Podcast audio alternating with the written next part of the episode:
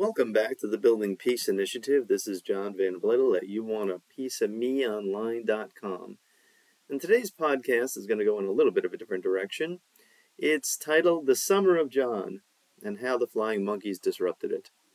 So, I'm going to be inviting the bell of mindfulness on occasion, and when I invite it, we'll breathe together in and out three times to slow us down a little bit and to let whatever has been said think in and allow you some time to process it.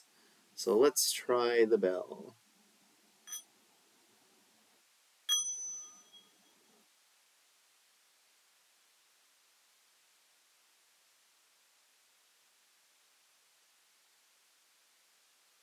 It was a little louder than I wanted it to be. I'll work on that. Uh, so, my reference to flying monkeys is meant to represent anxiety. You never know when anxiety or an anxiety precipitating event will show up, hence the flying monkeys comparison. You know, but before I made the comparison, I started to think, well, flying monkeys, because there'd be anything racist about that. Well, I wanted to do a bit of research, uh, so here's what I found. Frank Baum, the author of The Wizard of Oz, did have racist attitudes, calling for the total annihilation of Native Americans, urging the government to wipe out these untamed and untamable creatures from the face of the earth. That is really pretty awful. Now, according to the site I was at, Museum of Modern Pasts, uh, the companions that, that Dorothy met, the Tin Man, the Lion, the Scarecrow, um, are white European stereotypes that indigenous people are lacking emotions, cowardly, and idiotic. Um, now, the winged monkeys in the servitude, servitude of the Wicked Witch of the West are a representation of the indentured servitude and exploitation of native laborers. The Wizard of Oz himself, being a non native person of power in Emerald City, is a comparison to the arrival of European settlers and their subjugation of native people. So, anyway, that's a little bit of background. But to me, the flying monkeys were always really sort of spooky. And I, like I say, I use it as an example of anxiety. So, that is quite the analysis. So, while this summer was supposed to be the summer of John, I had, was all set up to get my act together, as I would put it. It turned out more like a Seinfeld episode. Uh, if you remember the Summer of George, for those of you who have followed Seinfeld. If not, take a look at it sometime. I was supposed to do a lot of bike riding, weight training, and reading, but COVID, tendonitis, and some other issues, relationships, uh, changed my plans a bit. Uh, there was a lot of turbulence to deal with. And, you know, relationships are really a lot harder than they have to be. Um, but I'll get into that in another podcast. Please tell me what you really want. Um, and hopefully, I'll tell you what I really want. Remember um, Rosenberg, observations, feelings, needs, requests. Really not that hard, but it is. Uh, so, the big news is I finally got COVID. The only thing I did differently was to reactivate my gym membership and start going back. So, about a month into the gym, actually, uh, probably more like a couple of months, I got COVID. So, the gym is now out of the picture. I'll make do with my exercise bike and the weights I have in the apartment and a very small exercise room at the apartment complex that does have a couple of elliptical trainers. Now, right off the bat, I ended up with tendonitis, patellar tendonitis, if you must know, and that really curtailed my bicycling, which, t- and cycling to me is a fantastic form of therapy. An hour or two with Dr. Schwinn, and I am much happier. The world slows down, and I get to take it in through my five sen- senses. I really cycle mindfully. Um, and I'm either on bike paths or usually back roads because um, I just don't like the driver sometimes. Distracted driving is a huge issue. Now, Planet Fitness, the gym that had always been a refuge for me, uh, provided me with some nice elliptical trainers. So 60 minutes on the elliptical trainer, Dr. Precor, they used to be, is great therapy. And I have it all to myself. There's just me and the elliptical trainer. Now, the culture of the weight room or training areas is a bit different. We have to share, and my definition of sharing is you finish your set, you clean the equipment, and you leave it for the next person. Then you return for your next set. It's basic gym etiquette. Unfortunately, there are a number of people, quite a few, who think the equipment is lawn furniture. Now, it's especially pronounced in the mirrored exercise area. Story of Narcissus, anyone? Um, see, I just labeled, which is not a good thing, uh, but it goes back to the issue of interdependence. Our actions affect each other, and we need to have some courtesy and to support each other in understanding that. Uh, the hard part in a setting like this is how to communicate effectively to someone that you'd like them to move so you can get your set in without just sort of standing over them and looking. I haven't quite mastered that one yet, uh, but sometimes people do get the message. So, despite all the bumps in the road this summer, I, may, I maintained a positive attitude for the most part. And that's the story here self care of the mind, body, and spirit. And I'm going to invite the bell a bit.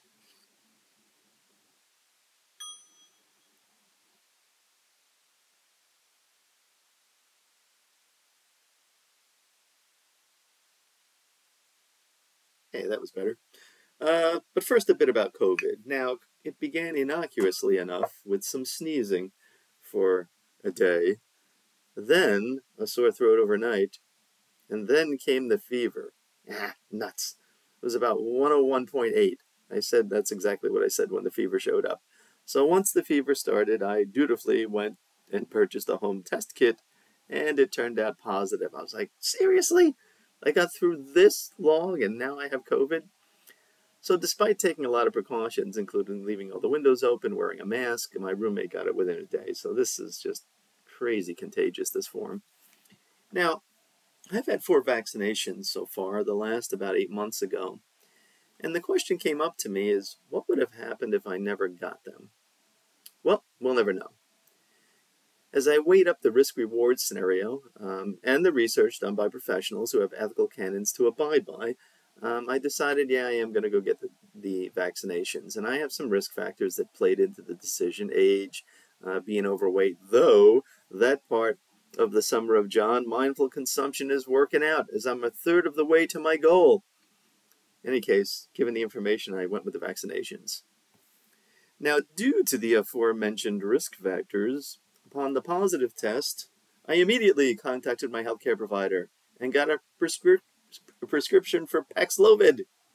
What is that? It's an oral antiviral prescription medication used to treat mild to moderate COVID 19 in adults who are at high risk for progression to severe COVID 19, including hospitalization or death.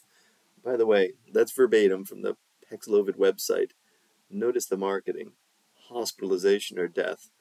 Um, in any case, you have to take it within five days of detecting sy- symptoms, which I did. So the question is did it work? I don't know. But I didn't end up in the hospital.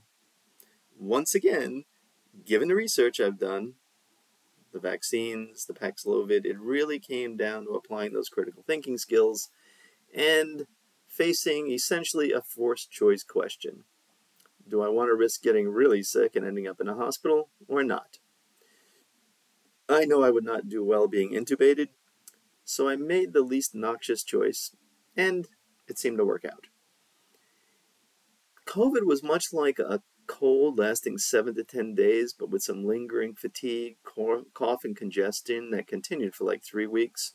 Um, I didn't have any Paxlovid ring rebound or any real lingering symptoms that I'm aware of. Now, here's a really cool part. An interesting thing about Paxlovid is one of the side effects is something called Paxlovid mouth. Great name. or dysgeusia. I think that's how you pronounce it. It's basically a bad or altered sense of taste. It starts about a day after taking the medication and lasts a day or so after taking the last dose.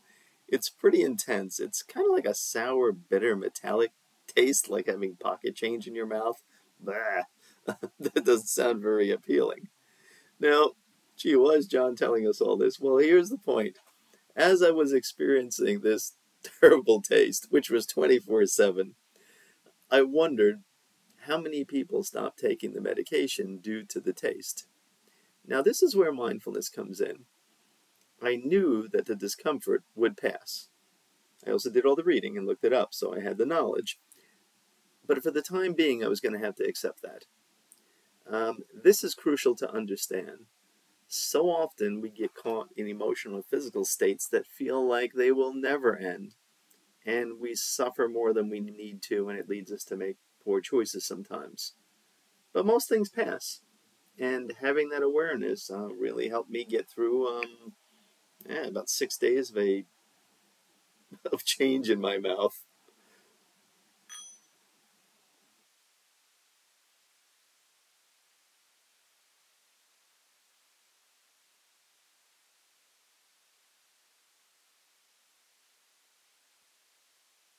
Now, I know a lot of people who, when they get a cold or an illness, they are absolutely miserable. And what adds to their misery is the perception of the illness. They're upset that they caught the cold, which, by the way, is just a regular part of life for us. And they make themselves and the people around them very unhappy.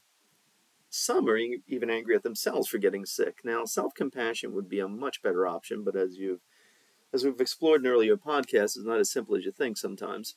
Uh, and I have a story about this one. A friend of mine, as a child, when she got sick, was lectured by her parents about how she was cheating her parents out of their tax dollars as they were paying her to go to school.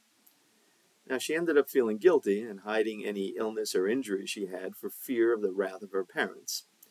She still carries this with her as an adult and demeans herself for being weak and has a good deal of self disdain and self recrimination um, when ill and is reluctant to ask for care or support. And so much for being able to identify, validate, and express your needs in a way that gets them met. This really causes a barrier to living a happier, more fulfilling life. Now, just thinking about this situation fills me with sadness. Uh, how many of us received the message that our needs were not valid and that we were a burden to those around us? How many of us suffer alone and needlessly? Uh, this is why I am committed to listening with the express intent of understanding what a person is experiencing.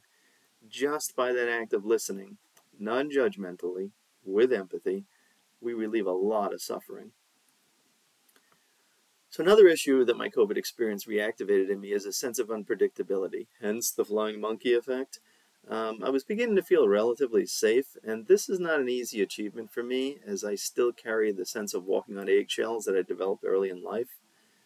Hypervigilance, like most adaptations, has some pros and cons to it, but it can be hard for me to settle down at times. And the COVID adventure reactivated that. Uh, this undetectable pathogen is still floating around out there. I don't know when I will encounter it again. And I know there are plenty of people who don't take this as seriously as I do. I did isolate for five days. I wore my mask for 10. Empathy required that I do so. We have to understand that our actions affect each other, and we do have some responsibility to keep each other safe. It's why we don't speed through school zones or drive while under the influence. Now, adding to this, and this is where knowledge can be a little bit of a problem sometimes, is I know a bit about microbiology in the 1918 pandemic. It's pretty scary uh, when you think what could happen. And there's the flying monkey. Um, monkeys. Uh, one mutation and things could get worse in a hurry. And that's where breathing and the mantra, the past is gone, the future has not yet arrived. The best thing I can do is take care of the present moment comes in handy. It really helps us to calm our minds uh, and bodies. Still, there's a sizable mosquito humming around in the background uh, for many of us. Just that sort of free floating anxiety that's out there. Take a few breaths with you.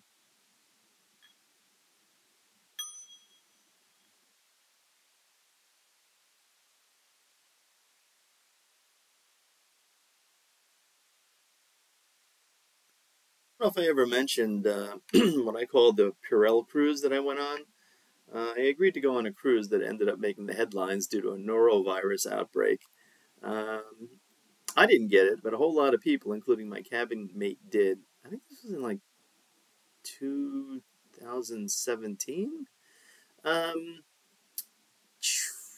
the ship ended up turning around and returning to port two to three days into a seven day cruise. Now, it was a very interesting experience, uh, sort of like being trapped on a seagoing petri dish.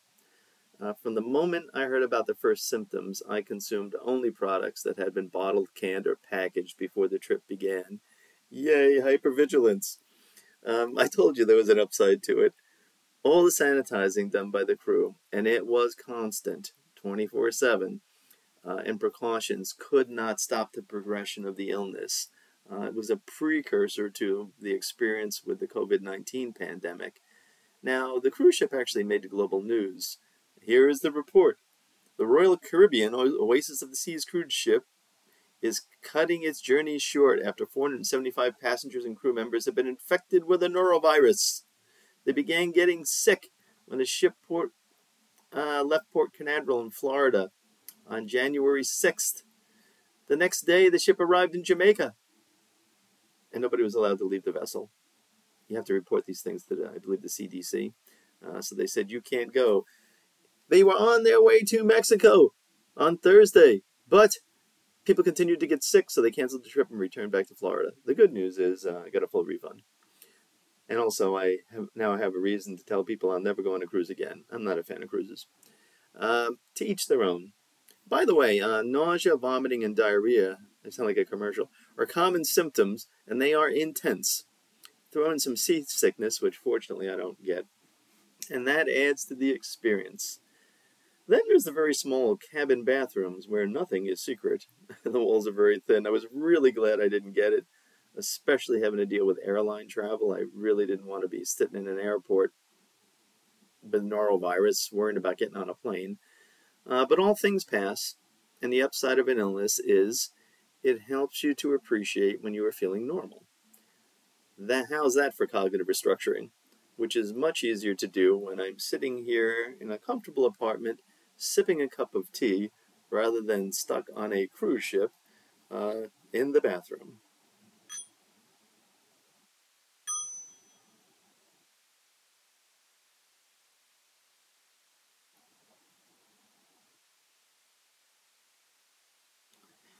This is why mindfulness has to be a practice because you can't suddenly, when you're under stress, go, ah, what did Van Platel say about mindfulness? I'm going to practice it now. No, you can't get up and run a 10K just like that. You have to train for these types of things so that when the stress does come, you're available for it. And remember, your environment, which is probably what helped create a whole lot of this stress, is always there. And that is something that um, we also have to take a look at changing, which I've done this summer. So, collectively, given the three years of COVID and the disruption in our lives, um, we're still really wound up. I call it post COVID stress disorder. Um, high levels of stress continue, and a lot of us are in fight flight. I mean, you see it in the irritability in people. And it's really important to take the time to stop and reflect on this and find effective ways to address it. I can't wait till the new sociology and psychology textbooks come out, uh, the updated versions, because um, what they have to say about COVID is going to be really interesting. So, awareness of all of this is why I developed my Summer of John plan. Two of the things I did accomplish were number one, as I noted earlier, were mindful consumption and reading. I took care to watch what I consumed, not only food, but media and conversations, um, which did not enrich my life, let's say. The other is for the past several years, especially during COVID, I felt I really do feel like I was never in the moment. I was always thinking about what I had to do next. There always seemed to be some type of pressure. In reality, I am overworked, and that started with all the adjustments that we had to make to change remote learning.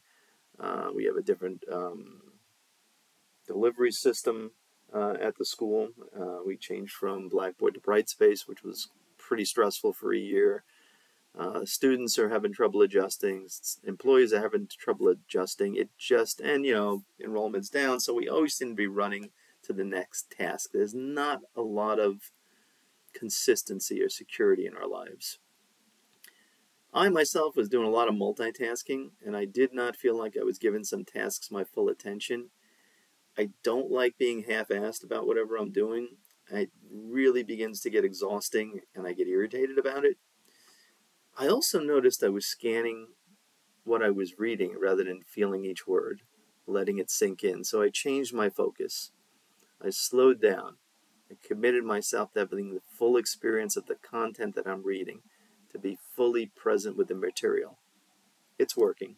It's reduced my t- tension level, reduced my irritation level. I'm not stuck in the moment, I'm attending to it. There's a difference. I'm also meditating regularly, uh, which I had done, but I really consistently am doing it. Uh, and that includes walking meditation, ecotherapy. Uh, mindfulness has been a focus this summer, and I intend to fo- I intend to focus even more on helping students be fully present and having an intention for each class when the fall semester begins. So, it's possible to maintain a life affirming attitude even when we encounter difficulty. We can be mindful and compassionate towards ourselves and others if we choose to change our perspectives and do some self care, but first we have to be aware of these perspectives. If we do this mindfully, we can take care of ourselves, and by doing so, we are also taking care of each others. Now, I'm going to end today's podcast with a quote by Thich Nhat Hanh for you to consider. In our life as a wave, we struggle and we have fear because we have to go up and down, to be born and die, to exist and not to exist. We can see clearly that to live the life of the wave is very difficult.